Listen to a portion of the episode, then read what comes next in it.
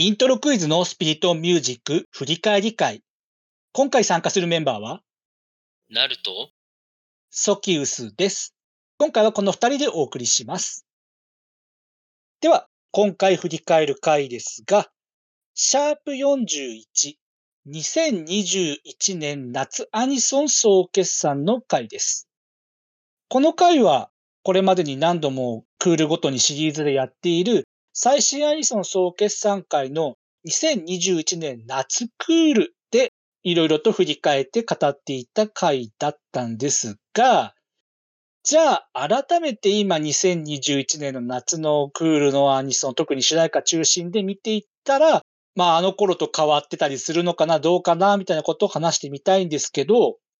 まあ、今回なるくんが参加してるので、じゃあなるくんは本編でどのようなアニソンを上げていたか改めてちょっとここで見てみると、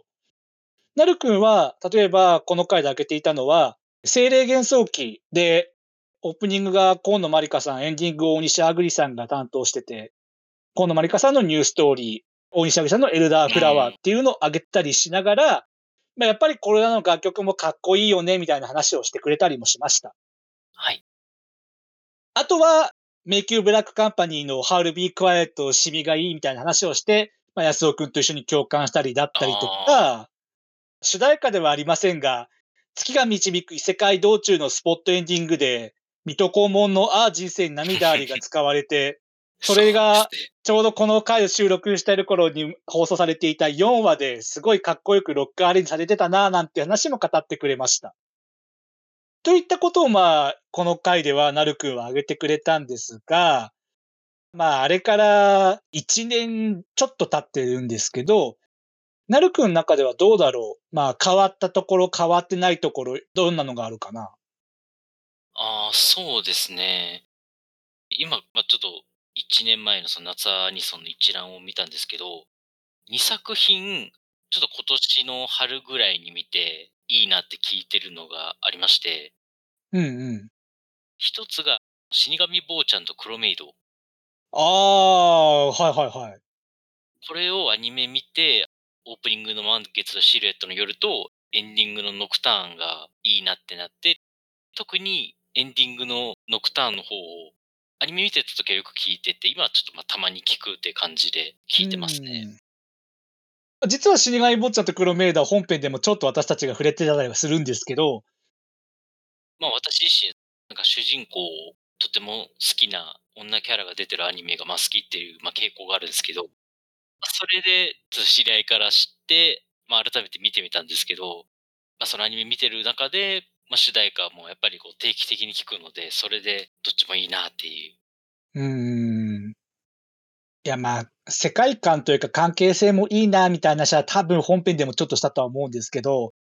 どうだろう？他に変わったこと変わってないことみたいなところでなんかあるかな？あとは、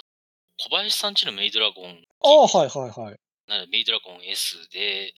で、これも、あ、ちょっとさっきと同じなんですけど、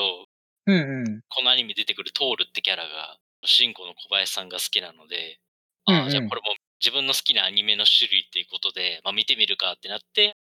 1期から見て、その流れで、まあ、2期の S の方も、こう、まあ、見ていきまして、うん。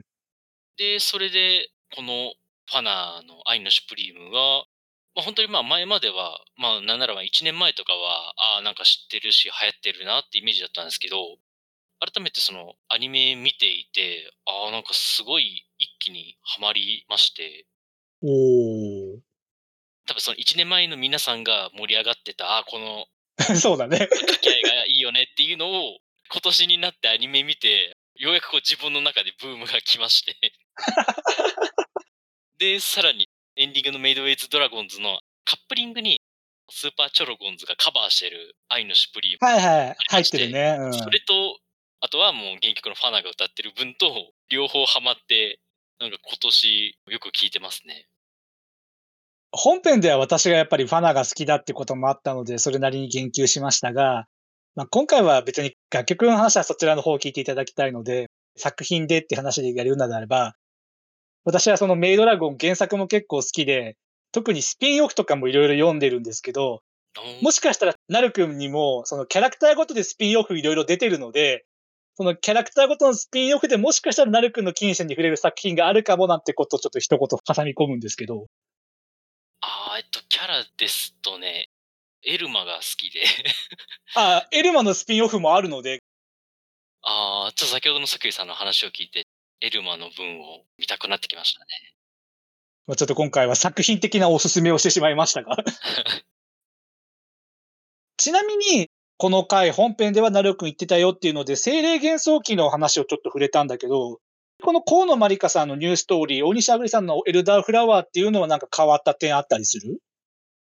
まあ、当時はどっちも聞いてたんですけど、今となっては音源の奥底にちょっと眠ってしまわれましたね。ただ、あの、今年は河野まりかさんがファーストアルバムリリースして、うん、まあ、ファーストアルバム出したってことは、その今までのシングルが入ってるので、まあ、その通して聞いたときに聞いたかなって感じですね。うん。それで言うならば、大西あぐりさんが、まあ、このクールではもちろんありませんが、後に2022年の春クールですかね。このヒーラーめんどくさいで、ジェリーフィッシュな君へという曲を大西さんがやってらっしゃって、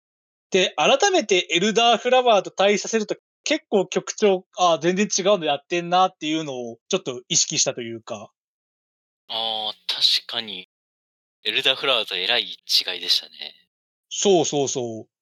ちょっと、ジェリーフィッシュな君へがあったから、改めてエルダーフラワーこの回もあるので聞き直してみたら、あ、